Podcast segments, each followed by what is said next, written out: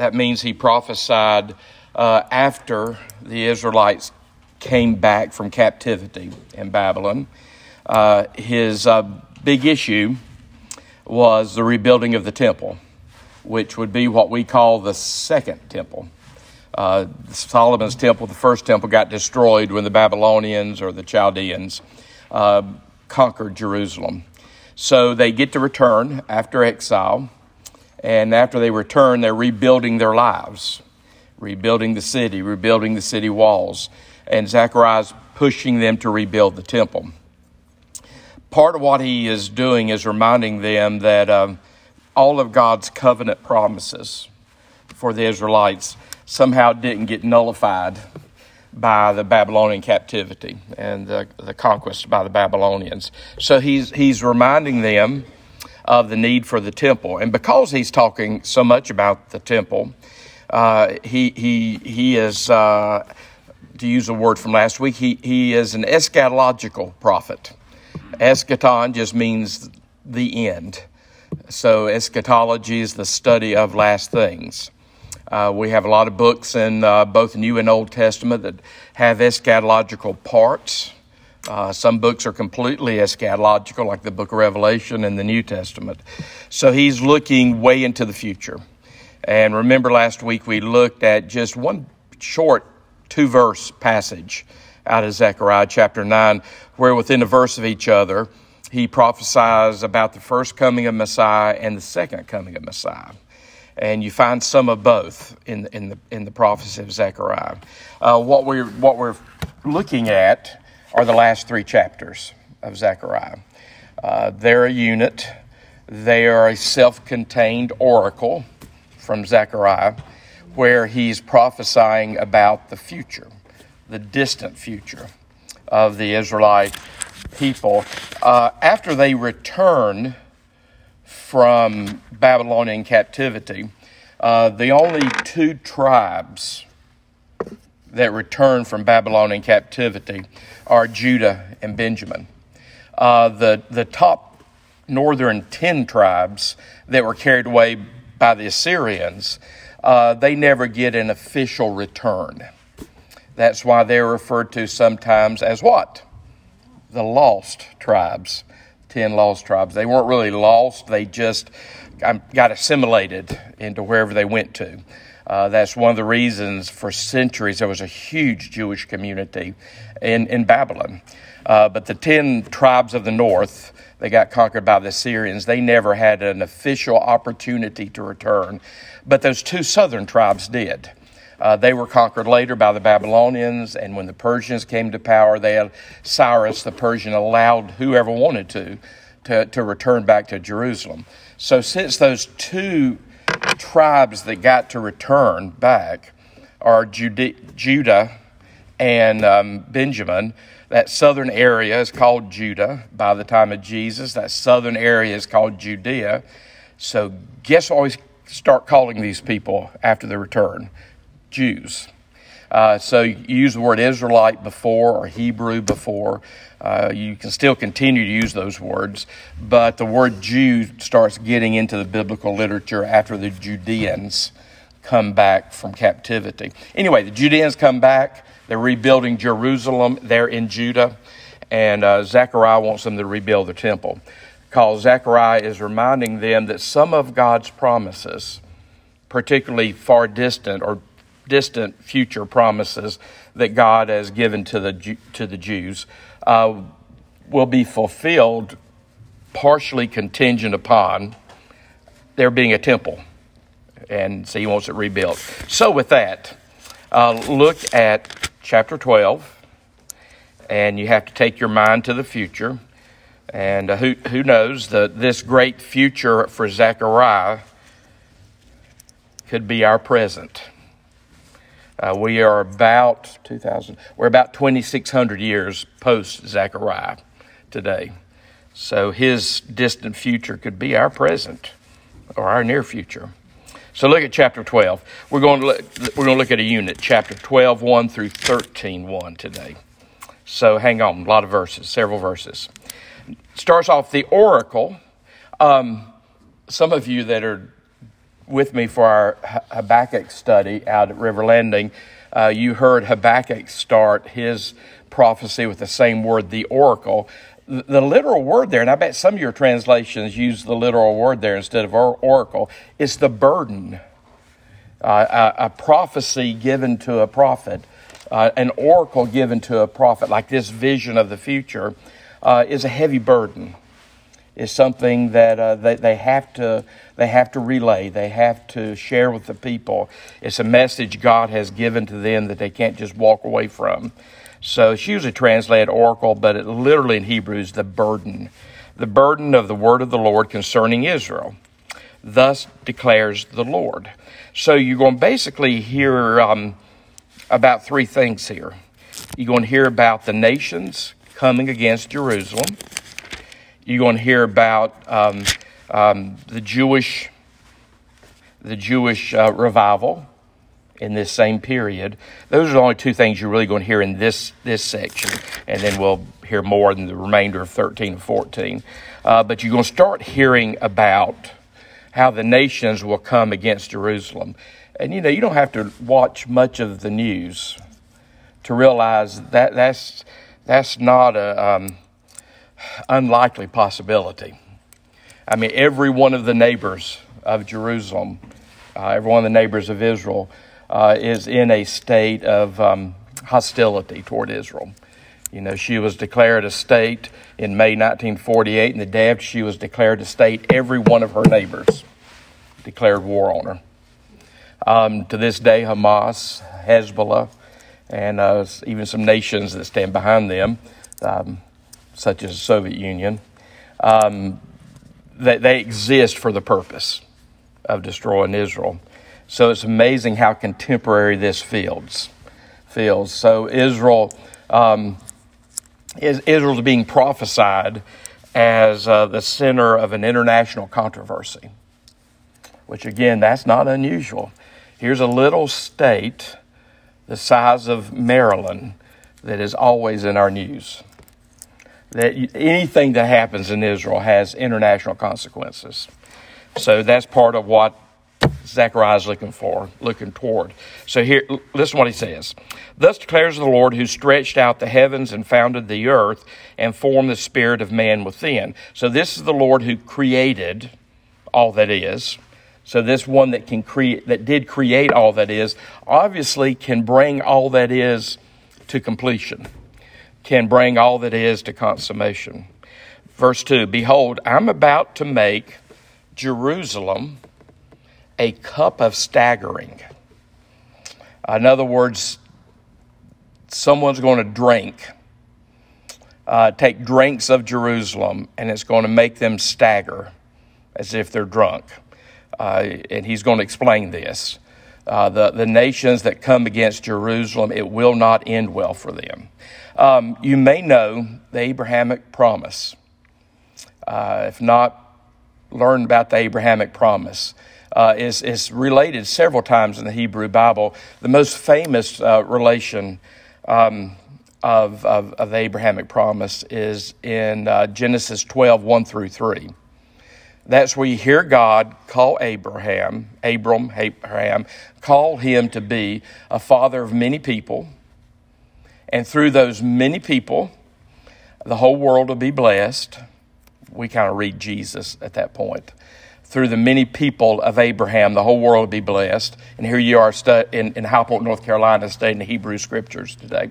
So through Abraham, the people of Abraham, the seed of Abraham, the whole world will be blessed. But then at the end of um, at the end of those three verses, in verse three of chapter twelve, uh, it says, those who bless the seed of Abraham will be blessed. Those who curse the seed of Abraham will be cursed, or the, it literally says destroyed.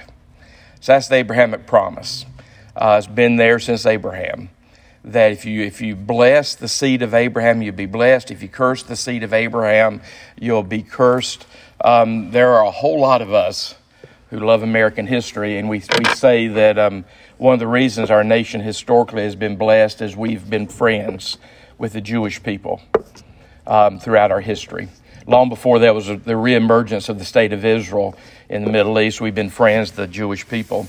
And that's why your ancestors, anyway, named their kids Zechariah and Zedekiah and Caleb and Jared and Elijah. And uh, that was very common uh, in the early, early years of the settlement of the United States, uh, the colonies. So, um, but that's a promise that God gave to Abraham that uh, all, of, all of the human race will be blessed through his seed and those who uh, stand with them will be blessed, and those who stand against them will be will be destroyed. So you're going to see sort of the fulfillment of, of that part of the Abrahamic promise here. Um, you know, whoever is it, Jerusalem has been conquered as a city, uh, has been conquered 44 times in her history. Um, it never ends well for those who conquer Jerusalem. Uh, again, back to the Abrahamic covenant. It never ends well for nations that go against um, uh, God's chosen people. Anyway, so uh, here he says, or God speaking through Zechariah says, I'm about to make Jerusalem a cup of staggering. You don't want to drink this. I'm to make Jerusalem a cup of staggering to all the surrounding peoples. And again, keep in mind, when Israel was declared a state by the United Nations. The next day, all of her surrounding nations declared war on her. And she was declared a state and then had to fight her war of independence uh, to become a state when the United Nations declared her a state. So, um, all of those surrounding peoples, the, the siege of Jerusalem will also be against Judah. So, that's saying Judah is the region, Jerusalem's the city. So he's just saying that when they come against Jerusalem, they'll, be, they'll also come against the region. Uh, just like today, Jerusalem is the city, Israel is the nation. So, um, yeah, all of Judah um, will participate in, in the attacks on Jerusalem. Verse 3 On that day, uh, beginning right here and for 16 times more, in these three chapters, you're going to hear that phrase, on that day. Again, we're looking at a future day. It's the day that many of the prophets in the Hebrew Bible call the day of the Lord. The day when God sets everything right, or the season, or the day when God sets everything right, the day when, when God consummates his creation. So here's, here's the first occurrence in this section. On that day, on that day, I will make Jerusalem a heavy stone for all the people. Again, it doesn't end well when you come against Jerusalem. I will make Jerusalem a heavy stone for all the people. All who lift it will surely hurt themselves, and all the nations of the earth will gather against it. Again, it doesn't take a stretch of the imagination to see this happening. Uh, you know, like in the in the in the Yom Kippur War of 1973, um, which of course she was attacked because it was Yom Kippur and the Jewish people were busy with their Day of Atonement when several of her neighbors attacked. And um, even in a situation like that, you see who prevailed. In 73, you see who prevailed in 67. You see who prevailed in 57. You see who prevailed in 48.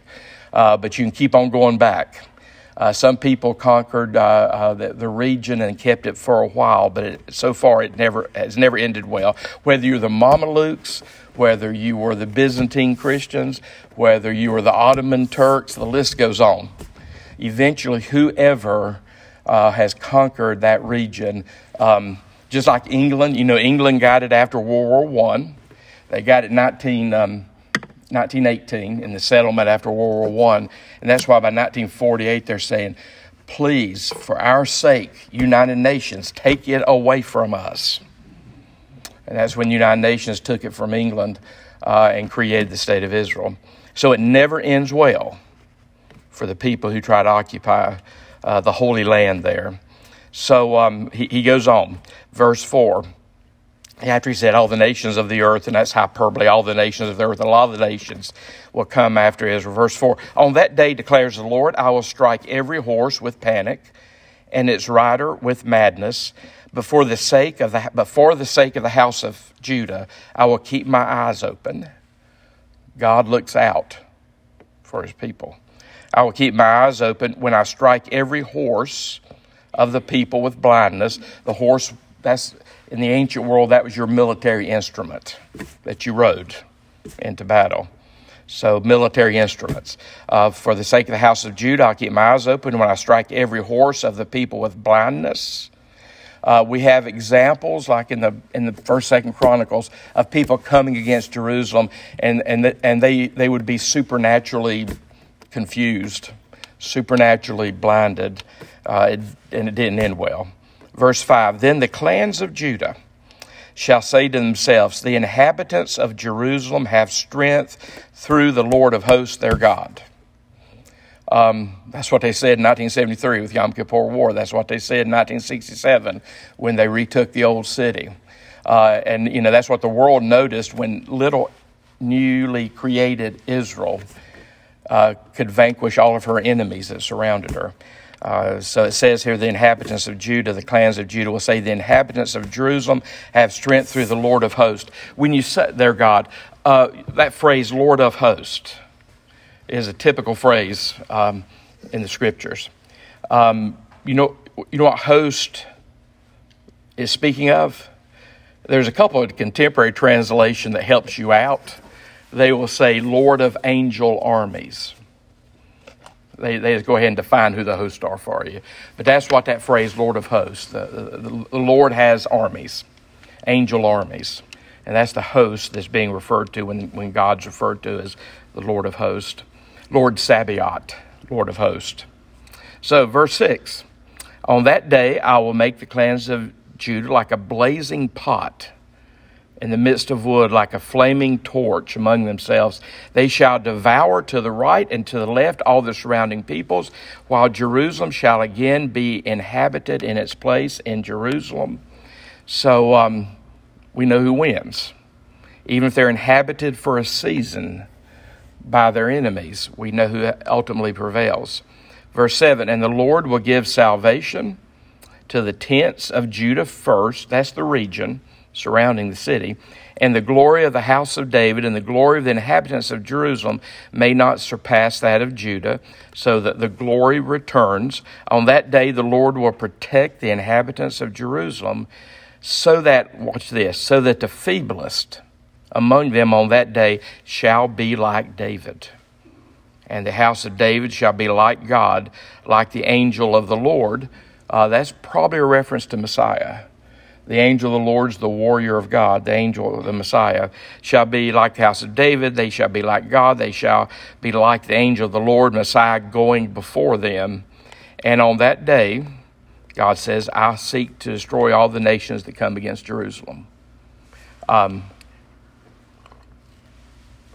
part of the ongoing issue with the so with Russia has been Russia and the Soviet Union have always sided with the enemies of Israel. Um, they, they, they fund people like Hamas, they fund people like Hezbollah.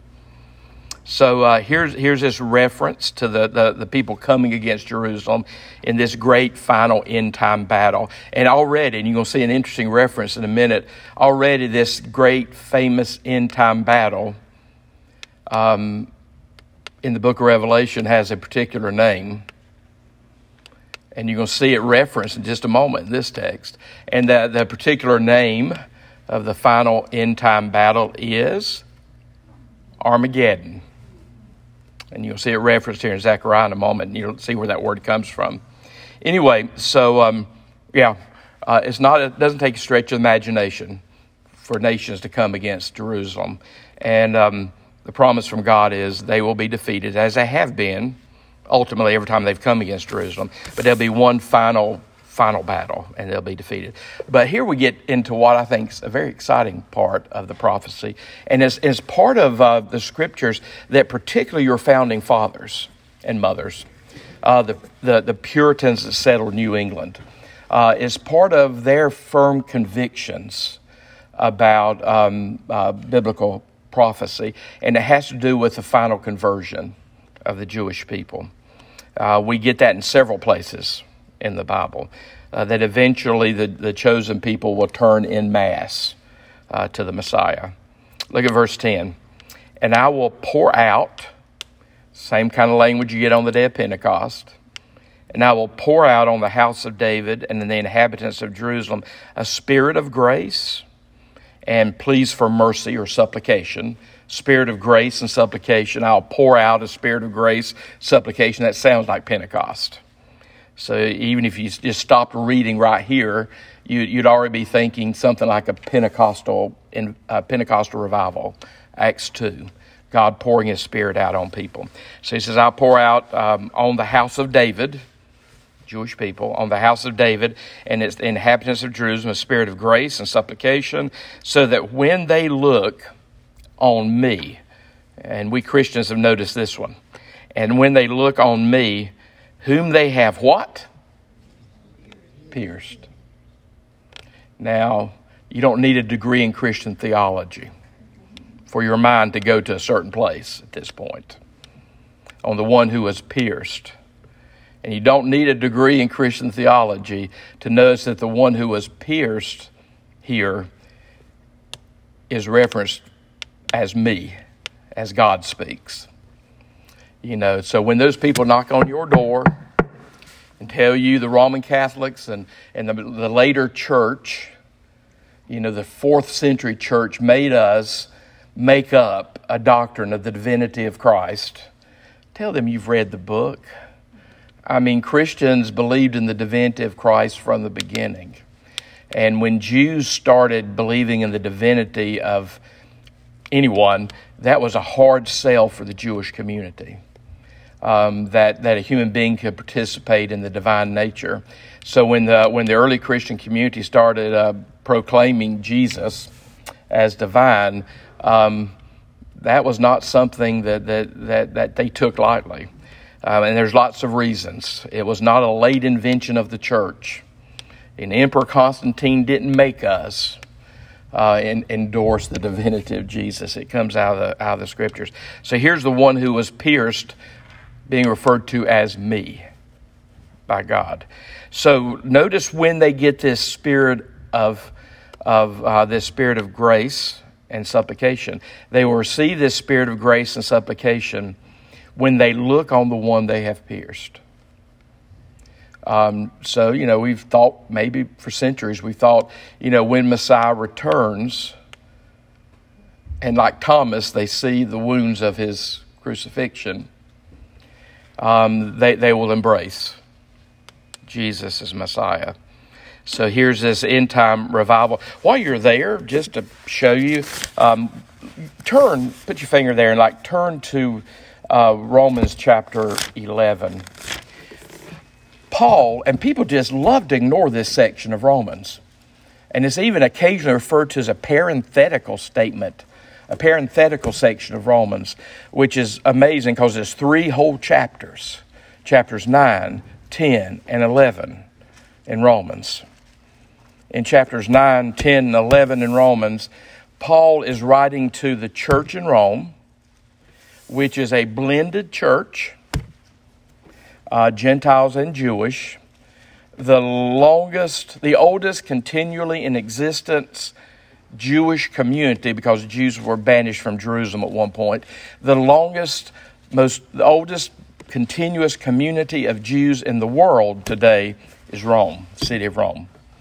So Paul is writing to um, the Christians in Rome. They're a blended community, Gentile and Jewish. And I know none of you can imagine this, but the church is not getting along well there in Rome. So he's trying to build bridges between the Roman Gentiles and the Roman Jews that are there in the Christian church. So he gives three whole chapters about the Jewish people and, uh, and, and how the Jewish people still fit into the plan of God. Um, but just want you to see a little taste of it. If you look at 9, 10, and 11, and if you look at 9, 10, and 11, toward the end of 9, 10, and 11, look at verse 25 of chapter 11. And in, in my edition of the Bible, is, there's a heading here the, the mystery of Israel's salvation.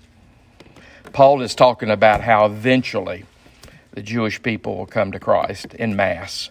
Verse 25 Lest you be wise in your own sight, I do not want you to be unaware of this mystery, brothers. A partial hardening has come upon Israel. That's the situation they're in today of the Jewish people. A partial hardening has come upon Israel, and Paul's going to tell you the reason for that. Until the fullness of the Gentiles have come in. If all the Jews had embraced Jesus, they might have never let it get out of Jerusalem. But because a lot of the Jewish community in the first century didn't embrace um, Jesus, it went to the world. So uh, this this partial God has allowed this partial hardening of the heart of the Jewish people until the, the full number of Gentiles, that's us, get to come in. So until the fullness of the Gentiles has come in. And then look at verse 26. I hope you've run across this one before. And in this way, after the Gentiles are in, and in this way all Israel will be saved. And then Paul quotes Old Testament. He quotes Old Testament. Uh, As it is written, the deliverer will come from Zion. He will banish ungodliness. And this will be my covenant with them, and I will take away their sins. And that just automatically takes you back to Zechariah. Um, Paul's prophesying the same day that Zechariah is prophesying, or Paul is reminding the people of what had been prophesied. There will come a period when all Israel will be saved. So go back to Zechariah now. So um, you got this spirit of, um, of uh, grace, very Christian term, the spirit of grace and supplication being poured out on the people who see God and they mourn because they mourn for the one whom they have pierced. They shall mourn for him as one mourns for an only child. And I've been told for almost 40 years the hardest death to deal with is the death of a child. Um, so, this kind of mourning that the Jewish people will do when they see Messiah and they see the, the, the marks of the piercings of Messiah and realize it is Jesus. Uh, they will mourn as one mourns for an only child and weep bitterly over him as one who weeps over a firstborn. On that day, the mourning in Jerusalem. Now, watch this. Will be as great as the mourning for uh, Hadad Rimmon in the plain of where? Do you know if you take the word Megiddo, which is Hebrew, and you put it into Greek, and you say the Mount of Megiddo, it's a mountain. Some of you have been to Mount Megiddo with me. Uh, if you say, if you put it in the Greek of the New Testament, uh, specifically Revelation chapter 16, you put Megiddo into the Greek New Testament, you say the Mount of Megiddo. Guess what that is in, in Hebrew that gets into the Greek? Har Megiddon. That's where the word Armageddon comes from. Armageddon means the Mount of Megiddo. So here's, uh, here's, here's, here's, here's weeping and mourning in the plain of Megiddo that, that reminds them, by the way, of uh, Second Chronicles 35 when King Josiah, who was one of their good kings, they didn't have a lot of them, but King Josiah was one of their good kings who got, well, he got wounded uh, when he was doing battle with the Egyptians in, in the plain of Megiddo, there by the Mount of Megiddo. He was wounded in that battle against uh, the Egyptian commander, um, Pharaoh. And uh, they carry him back to Jerusalem, but he dies in Jerusalem. So basically, he is killed in that in that battle uh, that took place uh, in, in the, there by Megiddo. Um, it's recorded in Second Chronicles 35. So there's been multiple, multiple, multiple, multiple, multiple battles fought there in the Jezreel Valley by the Mount of Megiddo. Uh, as late as World War One, there was a battle fought there. So that's, that's, that's historically been a scene of, of, of great battles. So, uh, yeah, here you got Megiddo uh, being referenced as part of the uh, as part of the great anguish that will be occurring at this period. The land shall go in verse twelve. The land shall mourn each family by itself, the family of the house of David by itself, and their wives by themselves, the family of the house of Nathan by itself, and their wives. Now, so there's all the families of David, including Nathan, who was a son. There's all the families of David. Uh, they're going to be mourning. All the families of David will be mourning. Verse 13 the family of the house of Levi. That's the priesthood. Family of the house of Levi by itself, and their wives by themselves. The family of the Shimeites. Uh, Shimei was a grandson of Levi, uh, the founder of the priestly order. The family of the Shimeites by themselves, and their wives by themselves, and all the families that are left, each by itself, and their wives by themselves.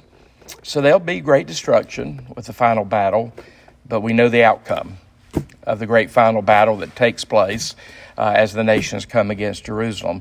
Uh, then look at verse 1 of chapter 13. Uh, usually, these numbers we placed in right places, sometimes we placed them in wrong places. Keep reading, pretend that number 13 is not there. On that day, there should be a fountain open for the house of David and the inhabitants of Jerusalem to cleanse them from sin and uncleanness. There's going to be a great fountain open in, in this time period when the nations come against Israel, Jerusalem, and uh, they're eventually defeated. There's bloodshed that they come against. Uh, they come against Jerusalem. Uh, this is also the time of great revival, great turning to um, to the Messiah during this time, and there will be a fountain. You know, I always think about, and actually, this this hymn is based on this text. There is a fountain filled with blood, drawn from Emmanuel's vein. Um, that fountain of cleansing uh, that we sing about. Um, that's the fountain here. You can go back to Ezekiel 37 and read about this fountain. You can go back to Ezekiel 47 and read about this fountain. Uh, you can go to Revelation 22 and read about this fountain. But it's God's mercy, God's love, God's grace and cleansing that's being poured out on, on the, on the people of, um, of David and Levi at this point. That's part of that great revival. So that is a good stopping point. We'll do 13 2, uh, probably into 14 next week.